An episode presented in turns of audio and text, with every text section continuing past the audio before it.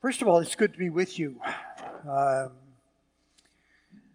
my uh, my ability to be fully bilingual gets in my way uh, because I have the to celebrate the Spanish masses, and uh, Father Steve does not speak English. No, he speaks English. He doesn't speak Spanish. So anyway, but uh, he's doing very well. Uh, he will be coming back uh, to you and to me, uh, not next this coming Sunday, Sunday of Thanksgiving, uh, but the Sunday after that we'll be back to, to normal. I understand that he had a, to have one of his toes amputated, uh, and it's okay. I had one of my toes amputated, so. Um, you will now have two priests with only 18 toes between them. So uh, we used to say that about, um, well, those of you who are older remember Bishop Markowski. And uh, Bishop Markowski had only one eye. And the bishop before him, Bishop Knoll, while he was retired, was also blind in one eye. No, was totally blind, totally blind. So all the priests used to say that we had two bishops and only one good eye between them. Well, most of you who know, uh, who have heard me before, know that I am quite uh, obsessed, almost, with etymologies. Uh, I find whenever I I start from an etymological understanding. Etymology is the history of how words developed. I find tremendous insight into um, into everything, but especially into our faith. And that has also been true, especially in religion. Um, the, the, the, one of the best understandings that I've had is when I studied the etymology of the word religion, which is turned out to be quite simple, but it gave me a, a tremendous insight. The word religion comes, it has just two parts. Re, anytime you have re, it means do it again. So repaint, recook, rewrite, re anything do it again. Ligen is a form of the word ligar. And those of you who speak Spanish know that a liga is a rubber band. Ligar is where we get the word league, like in the National League or the American League. It means connected, to connect. And so when you have the word religion, it actually means reconnect. Reconnect. Now, you might, I, I asked this question, but it, theology was the one that answered it for me. Why do we have to reconnect? Why not just connect? Why don't we just, instead of religion, why don't we just have religion? And the reason is theological. Religion, reconnect, is because it has a Christian background that we are disconnected. We were disconnected from God in what the church calls the sin at the origin.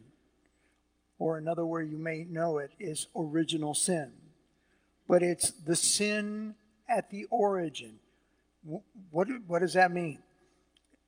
Theology understands, Christian teaching understands, that the way that we are now as a human race is not the way it's supposed to be. Something has gone wrong with humanity. And we don't have historical understanding we have only the understanding that is given to us by a story. And the story is the story of Adam and Eve. okay, which is historic. The, the word Adam means uh, humankind, and Eve is translated as the mother of the living. So, what Christian tradition tells you is that something has gone wrong with humankind. And you can tell, you can see the symptoms of it. We don't know the exact history of the sin at the origin, but we know what happened in the sense of its effect. And that's where I'd like to begin to talk with you today. The reason is that the parable and the first reading are telling you about the disconnect. You see, let me just make this very, cl- very clear. When Adam and Eve, quote, ate the fruit, it doesn't say an apple, it's an, they ate the fruit of the knowledge of good and evil. The, in the ancient world, knowledge of good and evil, or knowledge of anything, meant that you had power over it. So you could, you had the, the power over good and evil. So when, when the serpent says to Eve and to Adam, God is scared that you will have power, the power that is being referred to is the power to make ultimate decisions about the nature of creation. That's basically it. it. Basically, you know, it would be like God saying, Don't do this, this is wrong, as your creator. And if you had the power over good and evil, you could say, Thank you, God, but we disagree with you. This, you might say, is evil, but we want it to be good. So when you take it to its logical conclusion, what you're dealing with is that Adam and Eve want the power to self create. Meaning that whenever you create something, you create with limits. You create, for example, you design a car, you design the type of fuel that it's supposed to run on. You can put whatever fuel you want into it, but it won't run very well. And so you set the limits. Well, Adam and Eve and humankind, the basic sin of humankind is the disconnection from our dependence on God as our creator. So we basically want to say we are in charge of ourselves and you don't have anything to say about it.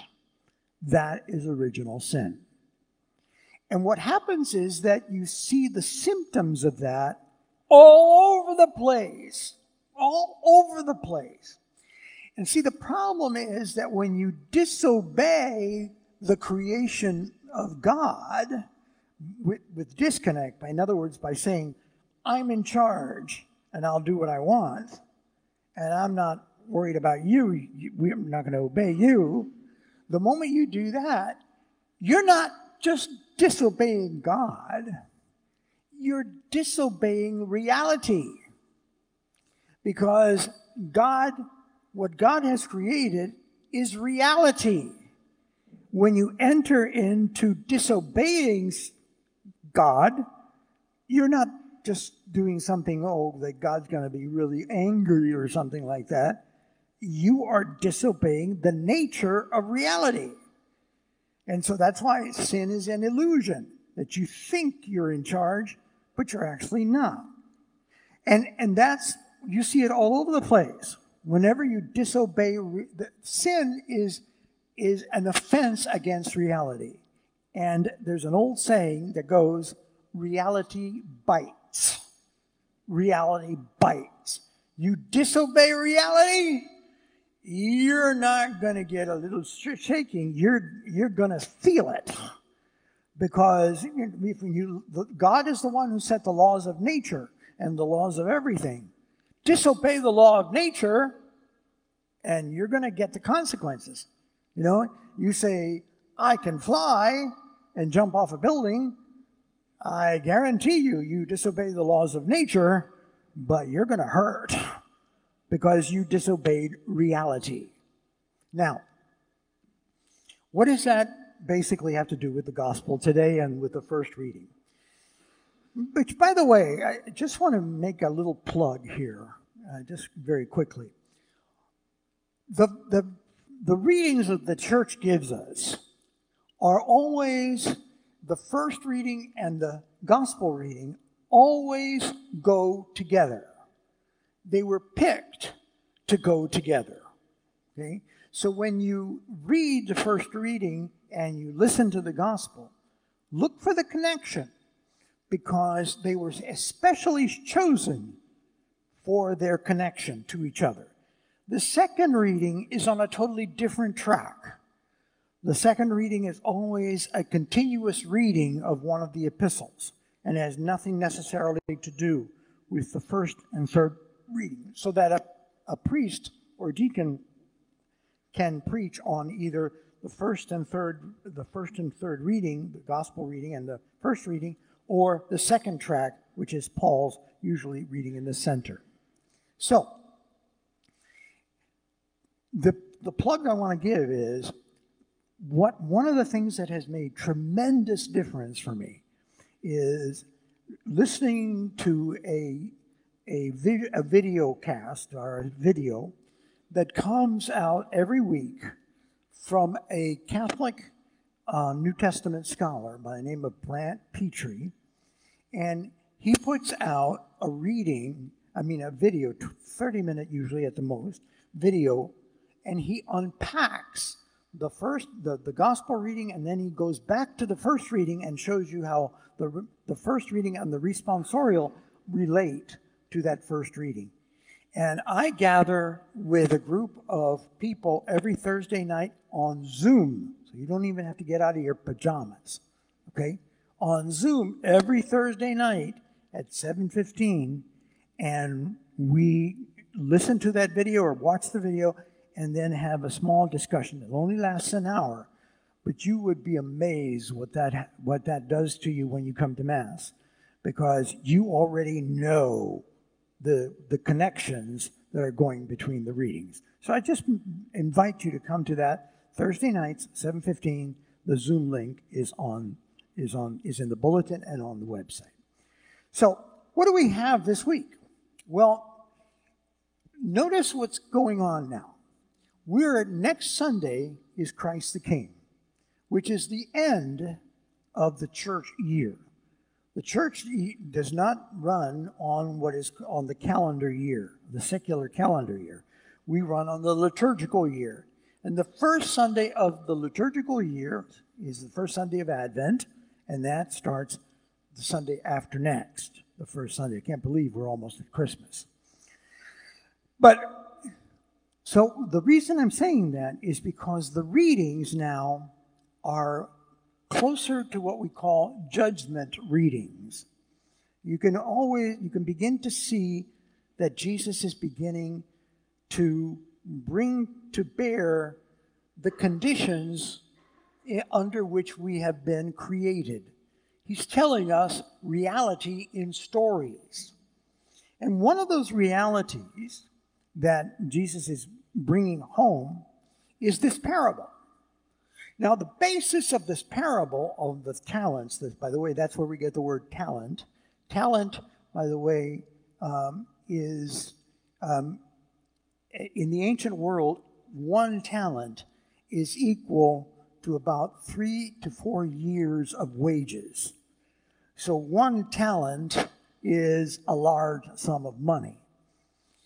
And the reading is very, just very simple. Three different men uh, are given three different talents, three different amounts one five, one two, one one. And it's interesting because it says they were given the talents according to their abilities. And we, I won't retell you the story, you heard it, that the guy with the, the first two made money, and the last one buried his talent. Now, I find it interesting because it shows us shows us a side of Jesus which generally we don't like to see. And that is the side of Jesus that is um, hard. You know, we tend, and I think to, to a great degree correctly, to emphasize the mercy and the goodness of Jesus. But we forget that uh, there's a side that is pretty much no nonsense and don't give me BS. Okay? And by the way, BS just means beautiful stuff. I don't know what's in your head, but I, I can't help what you're thinking. So the the the first the what I was saying is that Jesus in this is showing that in judgment there's there's no BS. There's and there's a a fairly hard guy, okay, uh, judging you. So here's the interesting part. When the guy comes and has nothing to give back, notice how he's almost asking for pity. He's asking, he's saying, I was so afraid of you. I just didn't know, didn't, I, I was afraid of you. And so I took my talent and I knew you were harsh and I knew you, you reap where you did not sow and I knew all of this, but I still, after even knowing that, I still buried my talent. Huh, so sorry. But notice what the, the, the, uh, at first you might think, well, Shouldn't the master have gone, Oh, you poor guy, you poor guy, you shouldn't have been afraid of me. You know, you, you should have, I would treat you okay. But notice what the master says. It's really quite harsh. He says, You wicked and lazy servant. I mean, you talk about being politically incorrect. You know, you wicked and lazy servant. You knew that I ju- that I was going to judge. You knew that that this is something that I was expecting you to do better. He's accusing him of something that is called culpable ignorance. Culpable ignorance is when you know you should do something and you remain ignorant about it, and you are responsible for your own ignorance because you did nothing to try and, and, and, and remedy your own ignorance. And so the, the, the master is angry because he knew that he had to do something. And, and then he pushes it. And he says, you could have at least put it in the bank for God's sake. But at least I would have gotten some interest. And then he does the ultimate, how would I say this? The ultimate politically incorrect issue. He violates the laws of equity. And what does he do? take the talent that he has and give it to the one who has 10. For to the one who has more, more will be given. And to the one who has nothing, even what those what little he has will be taken away. Now, I want you to understand that violates our sense of fairness. You say, but he's already got 10. What does he need one more for? It's interesting because notice we're basically in original sin. We are telling God what to do. We are selling, say, stating God, you must play fair according to our understanding of fairness. And God is saying, Excuse me, who died and left you in charge? Nobody, because you were wrong. You did nothing. Now, What's the first thing that I learned from that? You know, in our current understanding, especially in the Western world, in the United States and in the Western world, we have this unconscious understanding, and sometimes conscious understanding, that we own ourselves. I want you to notice that is direct original sin. The whole notion of when people say, my body, my choice, is a restatement of what happened with Adam and Eve. It is not your body, it's not your choice, it's not your life. It's not only your body that is not yours, your talent is not yours. Notice the connection, the talent. God has entrusted you with your talents. They do not belong to you. Listen to the word entrustment. You are trusted to do something. And the gospel parable is telling us fruitlessness is unacceptable. Unacceptable. And so the man is literally condemned. And he can say, But I didn't do anything wrong. I get all kinds of people, I, kinds of, I hear a lot of things, But I'll be okay, Father, right? I'll go to heaven, right? Right? Because, because I haven't killed anybody. I haven't done anything wrong. But notice, the gospel parable is fairly strong. You did nothing you did absolutely nothing. And that is not an expectation that we're allowed to have. God expects that you will do whatever you can to do something with your life. Now, what does that mean? It does not mean, I already have seen this coming in many aspects people go, oh, uh, what is my talent? I don't know what my talent is. What's my talent? I got to do something with my talent. Mm-hmm. Don't freak out. What you're, what's actually being asked of you is to be attentive. Be attentive to your surroundings and to who you are. What can you do with what you have been given to move forward the way of God's kingdom. Thy will be done on earth as it is in heaven. What are you doing in your family, in your own self, in the way you talk to people? Are you conscious of leaving this world a little bit better? Just a little interest. Are you conscious of leaving this world a little bit better than you found it?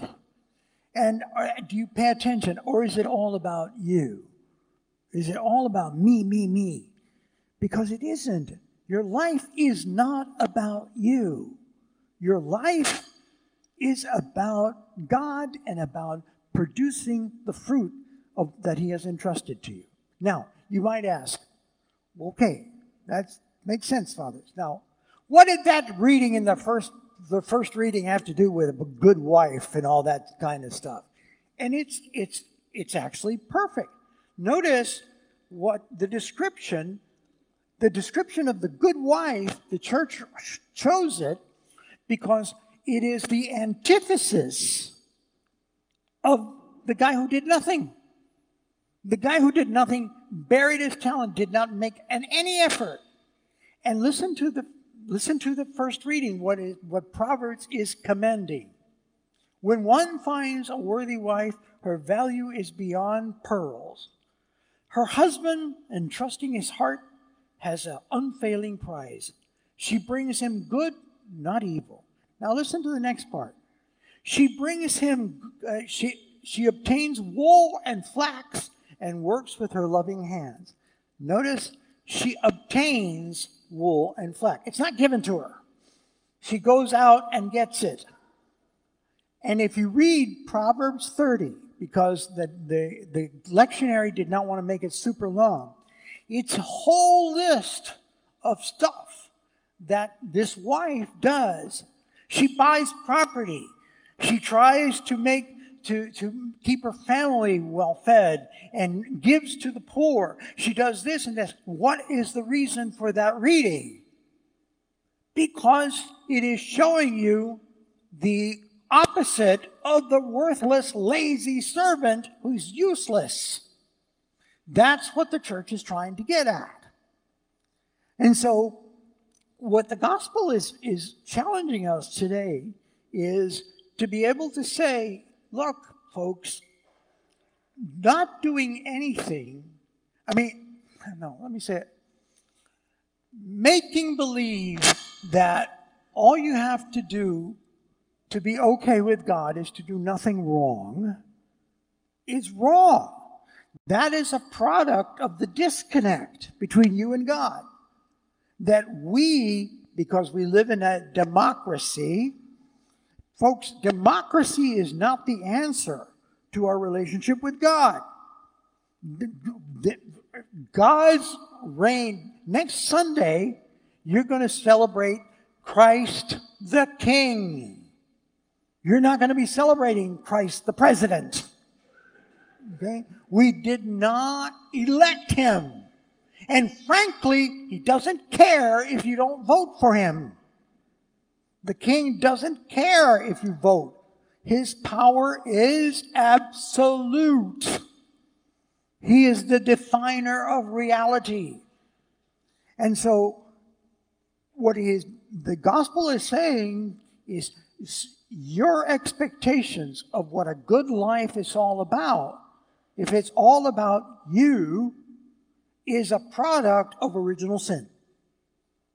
And now we understand it that way because democracy, right? Democracy, as if democracy was able to set the laws between us and God. Democracy is, hey, God, you can say whatever you want, but we're going to have a vote. Uh-huh. Huh? No, no, no. It doesn't work that way. I was like, I always like people who think. I, am please understand. I democracy is the worst, the worst of all forms of government, except for all the others. Okay, that that's a Winston Churchill, you know, kind of thing. But it does not define your relationship with God. Your relationship with God is defined by the reconnect. You have to begin to connect yourself to God. And I always find this, and then and I'll shut up because I, I, know I have a I know I have this this uh, reputation for very short homilies. So, um, uh, um, I, I always love it. Remember when Peter when Peter um, says to Jesus says, "I'm about to go to Jerusalem." and I'm about to be arrested and killed.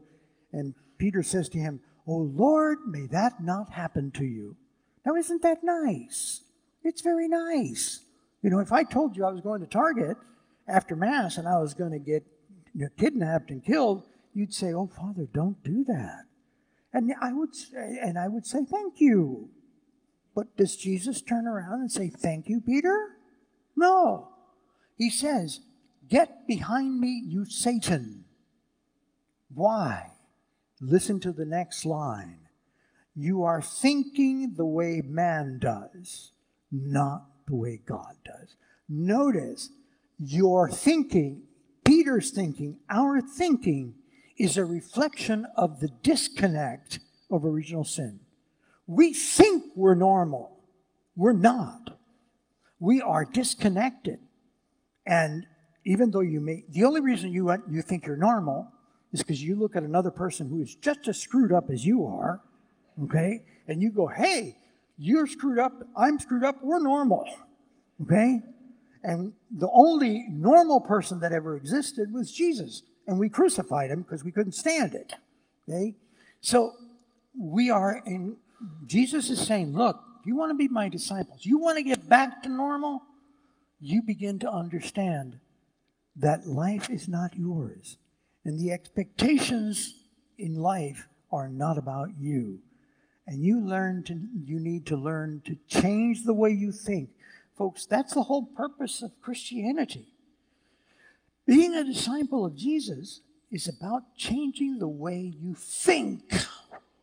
It's not about coming to Mass. Coming to Mass is a good thing, but it's meant to help you to change the way you think, the way you're prioritized. The word worship, the word worship, etymology, the word worship. Very, very simple. Ship. Ship means at the end of any word is the art or practice of something. So penmanship, authorship, sportsmanship, anything ship. The art or practice of something. W O R, were, is a shortened version of the word worth. So when you come to Mass and you worship God, why are you here? You're here every week to say, okay, God, I need to make sure that my priorities are your priorities. I need to make sure that my sense of what is worthwhile matches yours. That's, I come to Mass to make sure that my worthship is in its correct order, putting you first, always.